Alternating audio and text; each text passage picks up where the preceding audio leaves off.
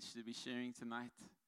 And um, I just want us to take a moment before I speak, uh, just to just to quiet our hearts again, just for a moment, and to gaze upon Jesus. Holy Spirit, would you illuminate our imaginations tonight to see the Lamb at the center of heaven? The one worthy, the only one worthy, the only one perfect, blameless, spotless. One who took upon him the sins of the world. He took each one of us, he took our sin upon him because only He could bear that. Only He could bear the wrath of God.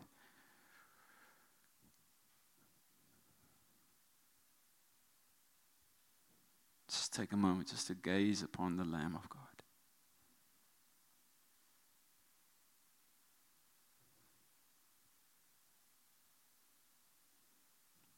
And just in your heart, just say thank you to Him. Just say thank you, Jesus. Thank you for taking my punishment, for taking my place.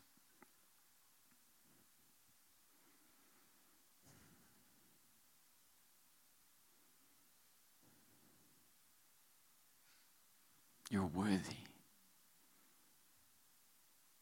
You're worthy. We're going to sing the song for eternity. Jesus, you are worthy. You are worthy. You are worthy. You are worthy. And we know you're not only the, the lamb, but you're the lion. You died, but you rose again in full authority, in full victory. You crushed the serpent under your feet, Jesus. You crushed death, shame, guilt, unworthiness, depression, heaviness, sickness. Everything is under your feet, Jesus. King above kings, Lord above lords. You are victorious. And you're preparing your bride for an eternity with you. Thank you that we get to be a part of your church, to be a part of your bride, that we have an eternity with you in front of us. This is our hope, this is our expectation is to spend eternity beholding you, glorifying you, worshiping you. And we thank you that we, we don't have to wait for that one day when we're in heaven. We can start right now. God, we consecrate our lives to honoring you, to worshiping you.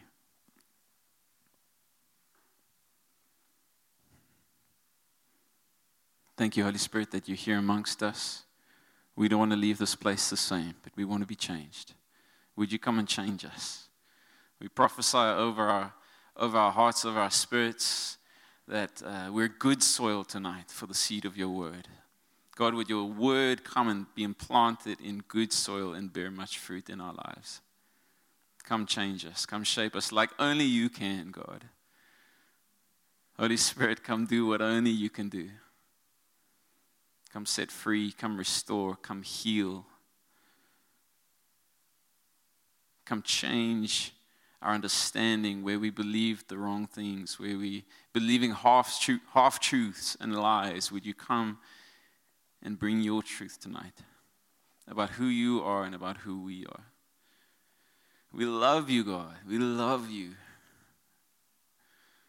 And it's, it just seems so even insignificant to say that when we think of your love for us. Your great, perfect, perfect, perfect love. But we just come like kids and we say, as imperfect as we are, we love you. and we thank you that you receive our love, you delight in our love. Thank you that we can bring you joy tonight, Father. In Jesus' name. Amen. Isn't that a crazy thought that we can bring the Father joy? The one who needs nothing, who lacks nothing. we can bring him joy. Turn to the person next to you and say, You make the Father happy.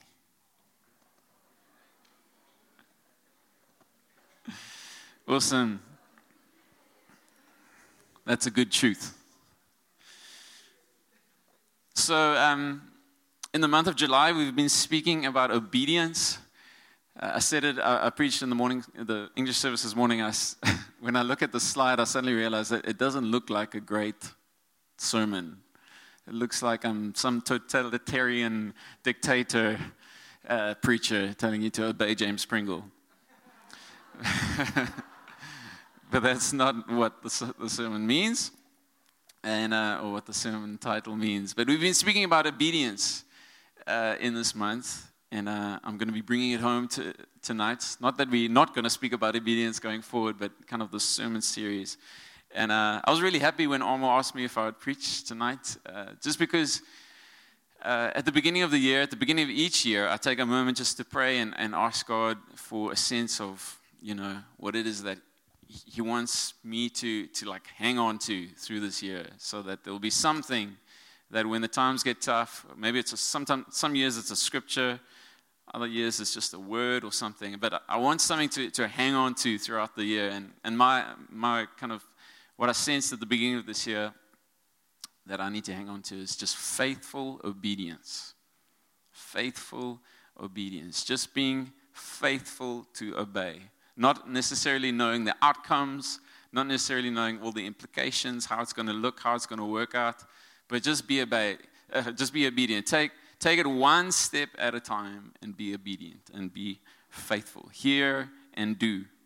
And I actually wanted to share, so that was at the beginning of the year, and now we're six, seven months in. I wanted to share a couple of testimonies of God's goodness. Uh, one of them is somewhere last year, we, myself and a few friends, we felt that uh, we needed to do a ministry trip to the United States. So I oversee a team called Shofar Band, which is musicians from all the different Shofar churches. And uh, America wasn't at all on our agenda, on our radar. Not something, nothing against them, but it wasn't at all. I, have like, I'd love to go to America, but it wasn't at all kind of on my radar or something I, I want to do. And, uh, but then God just confirmed over and over through a few people, we need to go there, just go do some ministry. So we started planning. And, um, and then as a kind of the trip took shape, uh, we decided we were going to be there for three weeks. And uh, you guys know the, the rate of the dollar and the rand. So can you imagine three weeks in a country where everything is times 18 or, or 19? Uh, and so travel and um, food and accommodation, flights, all of that worked out to a budget of 60,000 Rand per person. Five of us going, that's 300,000 Rand. And uh, we are leaving in just over two weeks, and we are fully funded for that 300,000 Rand. How good is God? And uh, I remember looking at that budget, and I'm like, oh my word, Lord, how on earth is this going to work out? But I felt I need to be obedient. I just knew I just need to be faithful and obey what God has said. And so, so we're going. So we're going to go and connect with some some really cool like uh, worship movements and some churches and some individuals that God has uh, has connected us with. And uh, it's really just a, as I say, a trip of obedience. We're just going from place to place, connecting with the people that God wants us to connect with. Another cool testimony, just, I know this is all kind of financial provision. There's been so many other testimonies that God has, has brought, but just specifically within finances. Um, at the end of last year, there was a there was a an ad that came up of SAMRO, which is like a music rights organization for musicians and for singers. It's tied to the government, and they were offering these mini grants uh, to anyone who's making new music. And so I'm part of Shofar Band. We bring out a new album this year. Get excited about it. It's really going to be great. And so I applied for it. I filled in the budget and the details and the timeline. And six months went past, and I thought, you know, okay, haven't heard anything, so I guess nothing came of that. And this week, I got an email saying that we got 25,000 Rand from the government.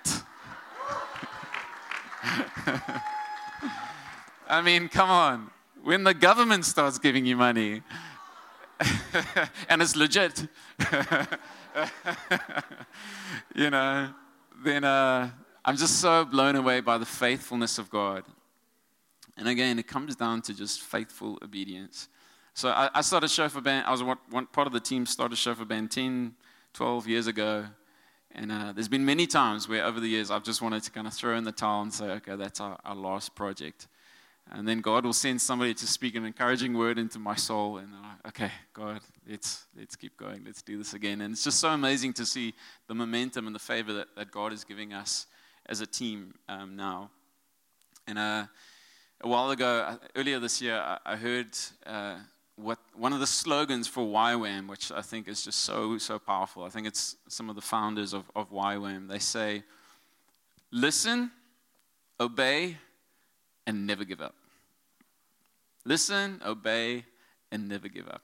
I think that's so powerful. If I look back on the Shofar band journey, it was one to listen back in 2010 or 2011. Okay, God is saying we need to, we, we're going to start something that is going to help to disciple worshipers in South Africa and Africa and beyond. So we listened, and then, but you don't just listen. James 1, you don't, we're not just hearers of the word, we're doers, right? We obey as well. So, okay, God, let's go for it. I'm going to obey. But it's not enough just to obey back in 2011, it's never give up. Keep obeying, keep being obedient, because we get discouraged, right? God gives us a word. Each one of us, I'm sure we've had moments where we felt God saying, Go in this direction. And we were obedient, but then discouragement comes. Circumstances don't work out the way you expected. And, and even for myself, Shofar band does not look the way I thought it was going to look. But God's, God's ways are just always so much better than ours. And He, he just, I think we, we don't need to worry so much about the outcome. We just need to be obedient. Our responsibility lies in the response of obedience. And we leave the outcome, we leave whatever it's going to look like, we leave that up to Him. Amen?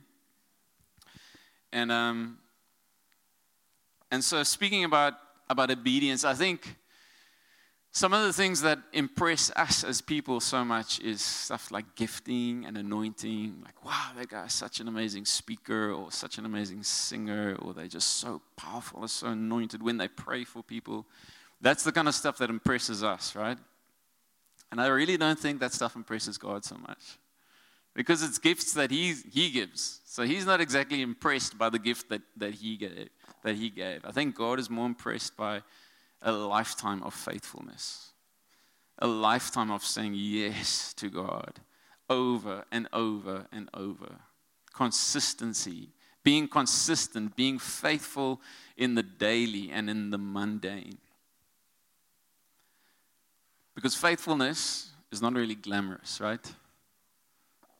Being faithful is not glamorous. We don't want to read the books or listen to the sermons about faithfulness. We want about gifting and the anointing and all of those things. But faithfulness is what is going to keep us consistent to the end. Faithful obedience. I love what Eugene Peterson says. He says that life is about a long obedience in the same direction.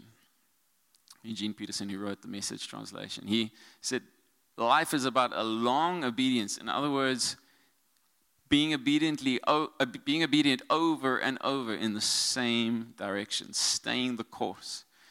And uh, if you've been around uh, the church long enough, you, you would have known of, of so many people who do great things for God, and they're amazing, and they're powerful, and they're dynamic. But, you know, in the end, it, it maybe doesn't end off so well. So, what's important in the end? Faithfulness, obedience, staying the course to the end. Being obedient in the big moments and the small moments. The big moments where you have to decide, you know, am I, what am I going to study, or where am I going to live, or am I going to marry that person or not? Don't know if there's anybody making big decisions like that. I won't look at the, I'll just look at the ceiling before I lock eyes with somebody I shouldn't be locking eyes with. Um, but you know, that, those are the big moments where we need to be obedient. But even obedience in the small moments, the day to day, waking up early, spending time in the Word of God, loving your family consistently, saying sorry when you get it wrong. Oh man, that's tough. The amount of times I have to go to my kids and say, I'm sorry, I got upset. Will you forgive me? But those are the, the little moments that matter in the long run. I often say to, to worship leaders, because I get to speak to a lot of worship leaders, that with all due respect to the team here, what they did for 40 minutes on a Sunday, that's easy. Leading worship for 40 minutes on a Sunday, that's easy. Almost anyone can do that. But leading worship with your life, with the rest of your life, that is, that's where it becomes tricky. and um, I want to I also want to say to every one of you before you think I'm just speaking about worship leaders, do you know that each one of us are effectively worship leaders? Every single one of us. Our life testifies of that which we worship and that which we follow. And so, how does your life lead worship? Not just for the 40 minutes on a Sunday when we come here and we put on our smiles and we drink the coffee, but what does it look like tomorrow morning when you wake up in your house? What does it look like when you go to work? What does it look like when you're with family? What does it look like when you're with difficult clients or different difficult people? Do we lead worship well in the hard times? Or do we lead worship well in the times when nobody is looking? I think that's sometimes the most difficult when, when it's the unseen, in the secret, where only the Father sees. How do we lead worship? in those moments. Thanks, Hannes. Such an encouraging group of people.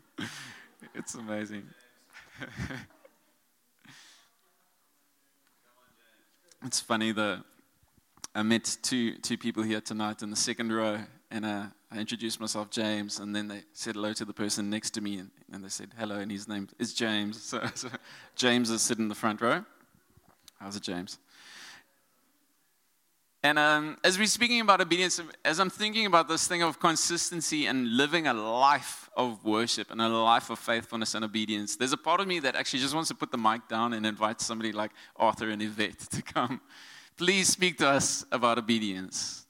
For people with, I, have got a few patches of gray, and mostly in my beard.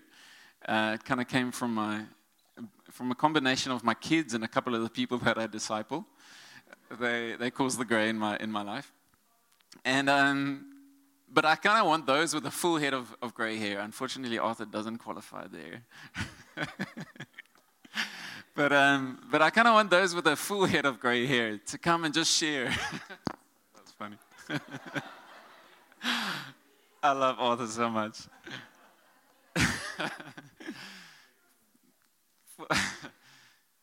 For those with some life experience who've been through the hard times and who've stayed faithful, who've stayed the course, who can say at the end of their lives that they love Jesus more than when they were zealous in their 20s. It's so powerful to hear those stories from those people of what does obedience look like. And I actually want to give every one of us homework. Go find someone with some gray hair and just ask them, how do you stay obedient? How do you stay consistent? How do you still love Jesus? Because do you, do you agree with me? I believe that at the end of our lives, we should love Jesus more than we love him right now. Hey? That is the trajectory we should be on. It's not about being zealous in your youth and, and then slowly diluting your, your, your zeal until one day we pass into eternity. No, I just believe God wants the more, because the more we know Him, as we grow in life, as we, we see Him more, we know Him more, our hearts should be set more on fire by just who He is, what He has done, how good He is. Be more in awe of what He has done for us and who He is. And um, I also just want to honor Amo and, and Luke uh, for the sermons that they've been preaching on this topic of, of obedience. I think, I think it's been so powerful. They've been sharing a lot around kind of John 14 of, of obedience comes from this place of love for Jesus and I, think it's so important for us to shift our, shift our understanding because many times we think of obedience in slightly negative terms. Um, we think of it as, you know, something that we have to do uh, or maybe rules that we have to keep, but it's so much more. Obedience, a life of obedience is, is a good thing for us. It's a, it's, a, it's a good life. It's a gift from God. The same way that discipline, we don't always like discipline, but discipline is a gift from God. If God doesn't discipline us, then we're not, his, then we're not legitimate, then we're not children. But a father disciplines his children. And in, in the same way, we, as legitimate children of God, we, we want to be obedient from a place of love for Jesus and from a place of understanding his, his love for us. So tonight, I'm just going to share one key for obedience out of one chapter. We're going to spend most of our time in one chapter. You can turn to Psalm 1 in your Bibles, it will be up on the screen, but it is cool to read along in your own Bible.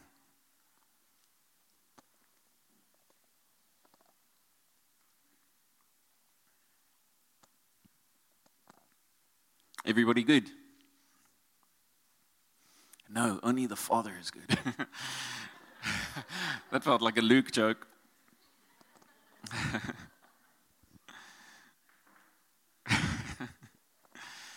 All right, we're going to read in Psalm 1 a key for obedience.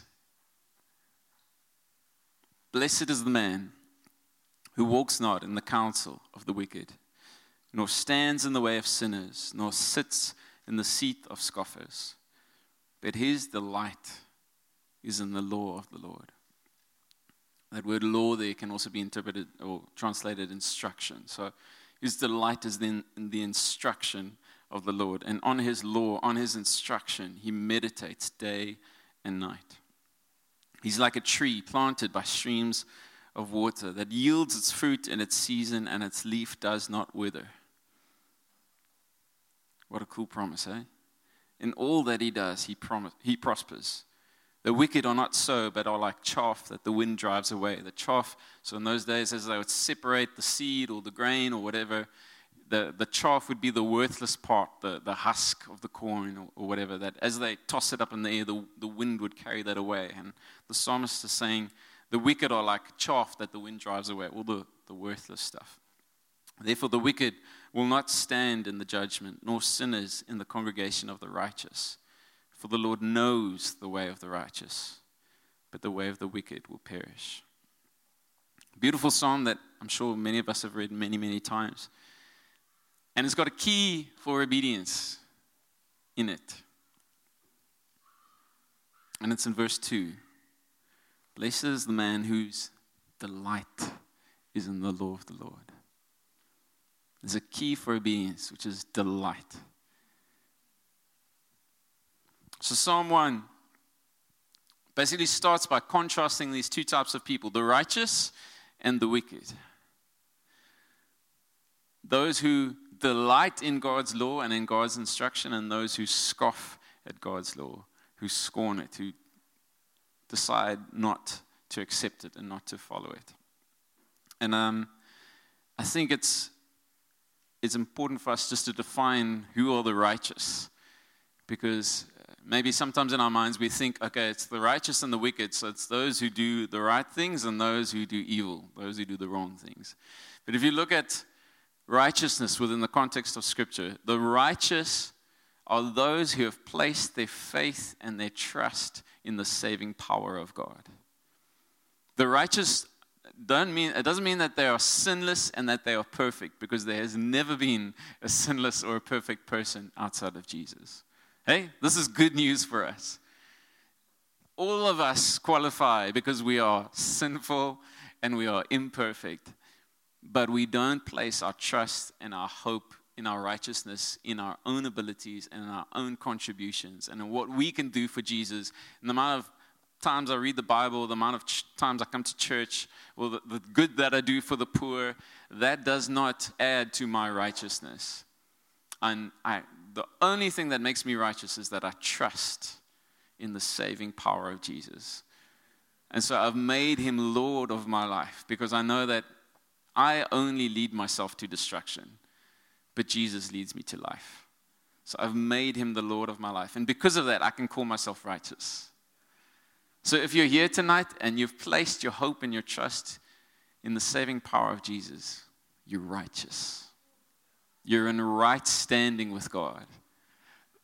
Guys, I, I kind of feel like we need to just stand still there for a moment and because we become so familiar. Yeah, yeah, I'm in right standing with God. Just think about what we're saying. We're in right standing with God. We can stand in His presence and not be consumed. we can stand in the presence of a perfect, holy God and experience His love and experience His embrace, experience His fathering because we're in right standing with Him because of Jesus, because of the perfect sacrifice of Jesus. We should not just gloss over that. We need to meditate on that. And so, Psalm 1 starts by contrasting the, the blessed man and, and then the wicked and the sinner and the scoffer. It's interesting, there's kind of this downward spiral as he speaks about walking in the counsel of the wicked and then eventually just standing in the seat of the sinner. Sorry, standing in the way of the sinner, and then eventually just sitting, taking on this identity as a scoffer. And um, we see the fruit of the wicked and the sinner and the scoffer all around us. We see the fruit of disobedience in the world around us. Every trauma, every tragedy, every bit of chaos, every bit of corruption, everything that is wrong in this world can be tied to humanity rejecting God, humanity rebelling against God, and not following the way of God, but following our own hearts and following our own way. Isn't that true? Every, everything, all pain, everything comes from a people who have followed, who decided not to follow the way of God, but to follow our own way. So we see the fruit. We see the spirit of the age at work. And what the psalmist is saying is, is don't follow that way. Don't follow the way of the wicked or the sinner or the scornful, the scoffer. Blessed is the man who don't follow them. But what is different about the righteous? What do they do differently?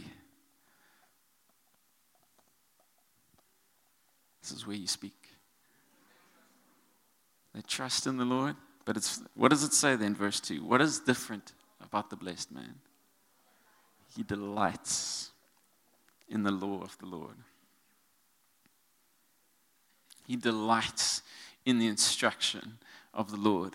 And it's so powerful, the psalm that's right at the beginning of the Psalms. Remember, the Psalms are a book, a collection of poems and of songs and of prayers that spanned a thousand years. There's a thousand years of time that passed between all the different Psalms being written. And so there was an editor, or there were editors that put them together, compiled them into a book that we now have before us as the Psalms. And the editor or the editors, they specifically put Psalm 1 so powerfully right at the beginning because they're saying, Look in front of you, you're about to read the law of the Lord. You're about to read God's instruction. How do you approach it? Delight in it. If you want to if you want to receive everything that God has from you from this book, from this law, from this instruction, delight in the word of the Lord. It's so powerful that it's it's right there in the beginning. And so we're speaking about delight. I said a little bit earlier that I think for so many of us, obedience has these negative associations with it, right? Think about when you were told as a child to obey. It's normally when you wanted to do something and then you weren't able to do it. Or you didn't want to do something and then you had to do it. And so I think when we think of obedience, sometimes there's, there's negative stuff that comes up where we think, you know, obedience is about following the rules and doing the right thing and, and all of that. Maybe you think just for a moment, just think what comes up in your mind when you think about obedience.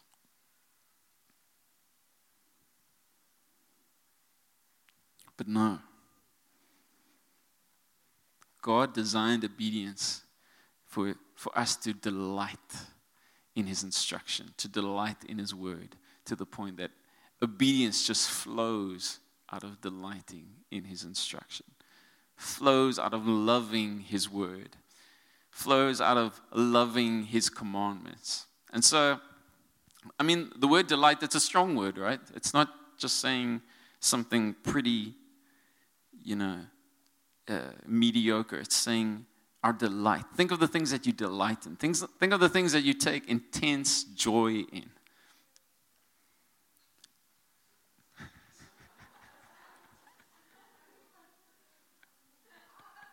I missed that. What was it? Turkish delight. I don't know if I take delight in Turkish delight, but the Turks do. Think of the things that you take delight in. The Word of God. He's, psalmist is saying, I delight. I find intense pleasure. I find intense joy in the Word and in the instruction of the Lord. Because I know it's not, it's not just a book of rules, it's the very Word of God. And I approach His commandments with delight. And so, my question for you is, is what, when you open the Word of God, is there a sense of delight within you? When you open God's word, is there a sense of joy and of delight? Is there a sense of hope that, man, I cannot wait to read this because I know that Jesus is going to change me. The Father is going to change me. The Holy Spirit is going to make me to look more like Jesus as I read this.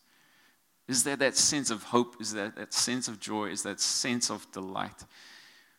Or does it feel dead? Does it maybe fill you with anxiety or shame or a sense of unworthiness or guilt when you read these things and you're like, I can never measure up to this. I can never be like this.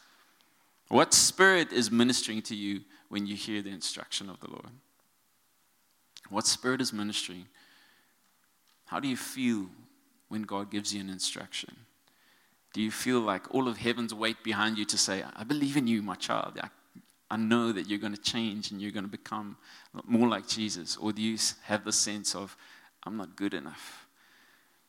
Even as we were singing earlier, you're welcome here. Do you feel the worth that Jesus places on you to be able to even just say those words God, you're welcome in my home. I want you to come and eat with me. I want you to come and, and change me. And so, if we have these negative associations with obedience, if we have these wrong understandings of what it means to be a child of God and to, to be obedient, our minds need to be transformed, right? We need to be changed. Dan, you can take the sound down just a touch. So in Romans 12, Paul speaking, and he says, Be transformed by the renewing of your mind. All of us, we're living sacrifices how do we change? We're transformed by the renewing of our minds. We need our minds to be renewed. And around obedience, we need our minds to be renewed so that it would be a delight. The law of God would be a delight. That it would be our greatest delight just to open His Word and to hear His instruction or to, to take or be walking down the road and then God gives an instruction. The Holy Spirit lays something on your heart and like, yes, Jesus, I cannot wait to be obedient. Because the thing is, when we delight, obedience follows far easier. Obedience comes much easier when we delight in the instruction, when we delight in the command. And so, to be transformed, we, we need to be filled with the Word of God. We need our minds to be renewed, so we need to be filled. Because that's what the psalmist says. His delight is in the law of the Lord, and on his law he meditates day and night. And that's, that's the difference really between biblical meditation, so what the psalmist is meaning by meditating on the, on the Word of God, and what some Eastern religions believe about meditation, where meditation, if you want to get to a place of peace and of purpose, you just need to empty yourself. You need to get rid of everything. You need to let go and you need to empty your mind and empty your thoughts. But biblical meditation is to fill ourselves with the Word of God. Not to empty ourselves, but to fill ourselves with the Word of God. And uh, it's been said many times, but the Bible really is the only food that the more you eat of it, the more you want to eat. And the less you eat of it, the less you want to eat. Who's experienced that, hey? The more you, you eat God's word, you're just like, you, you want more. It stirs your hunger. And the less you eat, the less you want to eat of it. I was listening to something from Henny Swart, he's one of our Shofar pastors. And I don't know if this is his quote or if he was quoting somebody else, but it was so powerful. Uh, when life cuts you, do you bleed scripture? Exactly. When life cuts you, and there's going to be times when it's really hard and it's really tough. But what comes out? If we filled with the Word of God, we will bleed Scripture. And so I want to encourage each one of us to make the Word of God a part of our lives. I, I, I, can't, this is really, if you listen to nothing else, just listen to this. Make the Word of God. Do whatever you need to do to make the Word of God part of your daily devotion with the Lord. And not just parts of the Word, not just the, the little bits that you like. God is not just the God of Philippians and a couple of the Psalms and uh, that, one, that one little section in, in 1 John, you know. He's the God of the fullness of Scripture. And if we want to know Him in His fullness, we need to read the fullness of Scripture. From, from Leviticus, hallelujah, from cover to cover. I've had the most amazing revelations of God in the most unexpected places. I think I was saying to Amo the other day, I, I had my, one of my greatest revelations of the Holy Spirit reading Judges. Why? Because you see just how hopeless we are without the Holy Spirit. So God has to raise somebody up and fill them with the Spirit, and then they deliver Israel from their enemies, and then eventually the, the nation goes into decline once that person dies. Why? Because we need the Holy Spirit. We, can, we don't have any hope of living a righteous life without the Holy Spirit. And so I encourage you, read the fullness of Scripture. You'll see God. You'll, and the beautiful thing as well, in the Old Testament, you'll see Jesus on every page. The whole Old Testament is just this beautiful build up to the one who alone is worthy. And um, I know life, life gets busy. I don't know if there's any, I'm trying to kind of gauge the people here. I don't think, how many oh, young parents here? Not that many. Okay.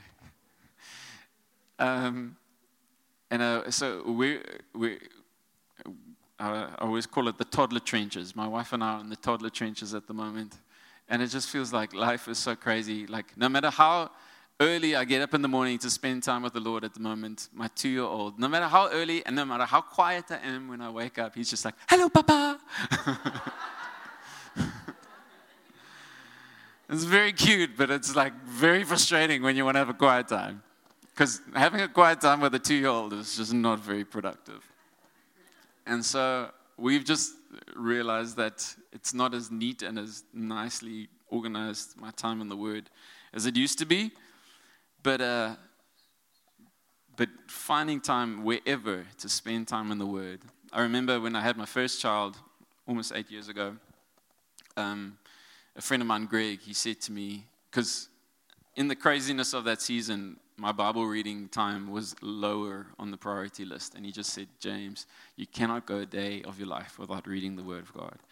And I'm so thankful for a friend who would speak that kind of truth to me because I've, I've just aimed since then, every day. I, I cannot let a day go past not spending time the, in the Word. And there have been days when I haven't. And you feel it, hey? We starve ourselves when we don't fill ourselves with the word. Every day we need to be eating and delighting in his instruction. Because look at these promises. If you're unsure of why you should do it, just look at these promises in verse 3. Instead of being like chaff that the wind is blowing away, you'll be like a tree planted by streams of water that yields its fruit in its season, and its leaf does not wither. In all that he does, he prospers. It kind of sounds too good to be true, right? but it's not because it's the word of God. And it's also, I think it's important to note that this is not some, it sounds a little bit like a prosperity gospel of your, things are always going to go well with you. But uh, what the psalmist doesn't do is that he doesn't describe the environment around this tree. But if there's a chance of its leaf withering, I'm imagining then that it's in a very dry environment. And so our circumstances might look really dry on the outside. Things might not be going as we expected. But we have the stream of water that is always watering us. And we're bearing fruit in season. When it's the right season for that fruit, it is going to appear because we are delighting in the Word of God. Our leaf will not wither. These are amazing promises, and that, and that's just God. That His commands are always for our good. So if He says, "Delight in My law," it's not for Him; it's for us, because He knows how it changes us and shapes us. And so the key for our obedience is to be a people who delight in the Word of God, who delight in the instruction of God, who delight in, and when I say His Word, I mean in the written Word, which is just such a gift. Imagine where we would be without the Bible. We would be lost. We have the Word of God, the written Word. We also have Jesus, the Word made flesh. Delight in Jesus. And also delight in the Spirit who is with us, the Spirit who walks with us and tells us to do things that isn't necessarily written right here. Uh, in the intercession before the time, we were sharing some testimonies, and I, I just loved, for me, the common denominator was people being obedient to the Holy Spirit talking. The Holy Spirit talks, the Holy Spirit gives instruction. Annabelle was sharing about, I mean, it's the, just the it, coincidence It cannot be coincidence. She was sharing about wanting to pray for somebody from Mossel Bay who she met in George, and she ran into them in, or a friend of them in Oudtshoorn just at the moment where they really needed prayer. It's just like God lines these things up in the most amazing way if we delight in His instruction. And I also mean His instruction of right now. What do you need to be obedient with right now? What is God calling us to be obedient with right now? Do we delight in that? Um, I'm, I'm so aware that there's, there's just so much else. There's so much noise that is competing for the attention of our hearts and for our place of delight. Um, I think most of you know I've got, I've got three young kids, so two year old, four year old, and a seven year old. And with the four year old and the seven year old, we're trying to teach them quick obedience, which means being obedient the first time. It's a wrestle. Eh? Almost kids are perfect. They listen the first time. But, uh, but for us, we're, we're learning how to discipline them, how to, how to disciple them into quick obedience. And um, so something that's, it happened again this week where in the mornings, we as a family, five of us, need to be out the house by 10 past 7 every morning because my wife has to get to school and my kid, she's a teacher, and my kids need to get to school. So it's like there's zero margin for error, okay? When you're trying to get a two year old, a four year old, and a seven year old and yourselves out the house by 10 past 7, there's no margin for error. So 10, 10 to 7, okay, girls, go upstairs, go pee pee, go brush your teeth, and go get dressed. You, and then in my head, I'm like, okay, they'll be done by like five past, and there's time for them to come downstairs. My wife will do their hair, and then out the door, out we go. And so off I go, and I go do a few things on my, myself that I need to finish up. And then about five past seven, go up the stairs. To, and it's normally, normally as, as I'm walking up the stairs, doof, doof, doof, they suddenly start, they hear my footsteps. And then I can suddenly hear this crazy movement in the room because they realize I'm coming close. And as I get there, suddenly they're grabbing the toothbrush and they're still in their pajamas. And I want to scream because what have you been doing for the last 15 minutes? No, they were playing. And uh, it's very cute, but it's it like it's really difficult when you need leave in five minutes and they still haven't gotten dressed or brushed their teeth or been to the toilet. And so I think I think you know for them it's not they're not being willfully disobedient, but they get distracted. And I think for so many of us, that's what happens. We, we're not, we're not we, our intention is not to disobey the Lord. None of us would say, I want to disobey the word of God. But many times we get distracted. There's other things that compete for our attention and for our affection. I thought it was really funny as I was preparing this sermon. I closed the tab, and then this picture popped up uh, from Woolworths and I was like, this is just like the devil. More chuckles to choose from.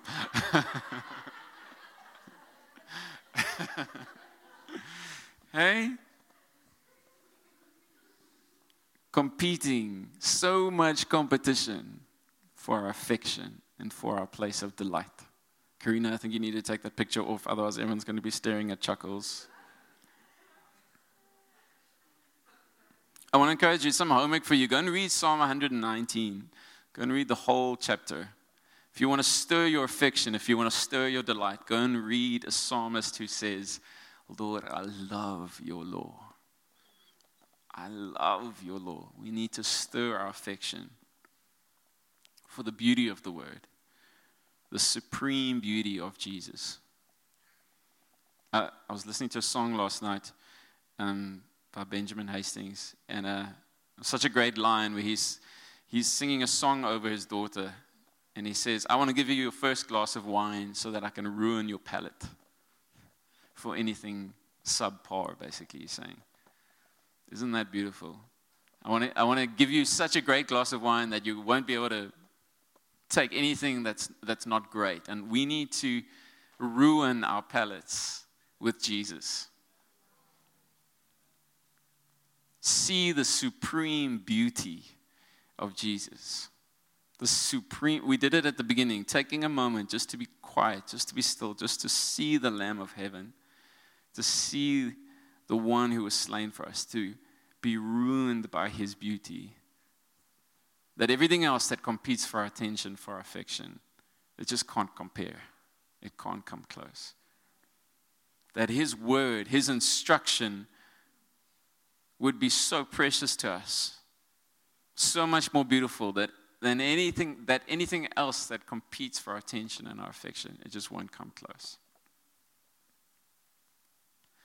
I love one of my favorite responses from Jesus is in, in John chapter 4 where he has the conversation with the woman at the well, the Samaritan woman. And what had happened before that conversation, the disciples went into the village to go get some food for them. And then after the conversation, they come back and they give Jesus his bruiki or whatever they bought in town. I don't know, Big Mac and cheese. And, um, and, and Jesus says, No thanks, I've got, I've got other food.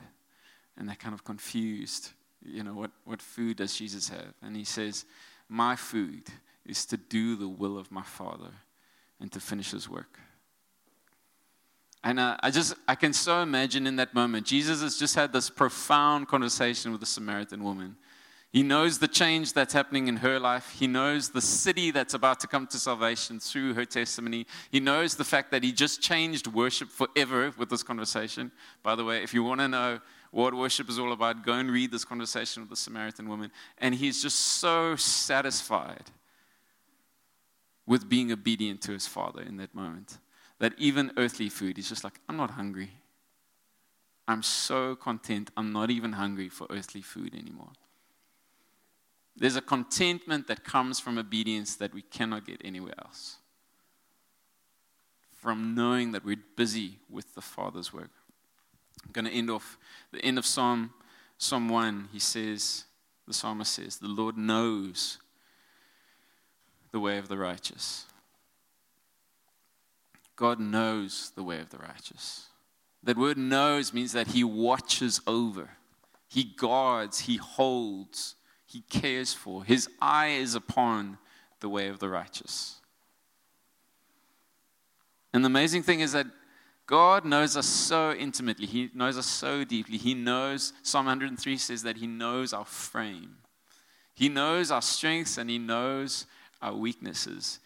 And let me tell you this God the Father is not intimidated by your weaknesses. We are the ones who are intimidated by our weaknesses. We are the ones that are so aware of our shortcomings and our weaknesses that we're like, oh, how can I be obedient? And this is something that keeps us from delighting in the Word of God and in the instruction of the Lord. Something that keeps us from obedience is shame and inadequacy. When we believe the lies of the enemy, when we don't believe the truth of our God who is a Father who loves us. You can go and read in, in Psalm, Psalm 103 where it says that He's a Father, He knows us. He knows our frame. Jesus knows us. Jesus had the full human experience. Hebrews 4, it says that he was tempted in every way. He, he experienced everything that we experience. God knows us. He sympathizes with our weakness. And He still believes in us that he, we're still His choice. Let that blow your mind for a moment. We as the church, we're still His choice to bring the kingdom on earth. So who are we to say, no, not me? We need a right understanding of God, and we need a right understanding of ourselves. And I believe that God wants to come and come and do that for, for many of us tonight, where we have a wrong understanding of ourselves.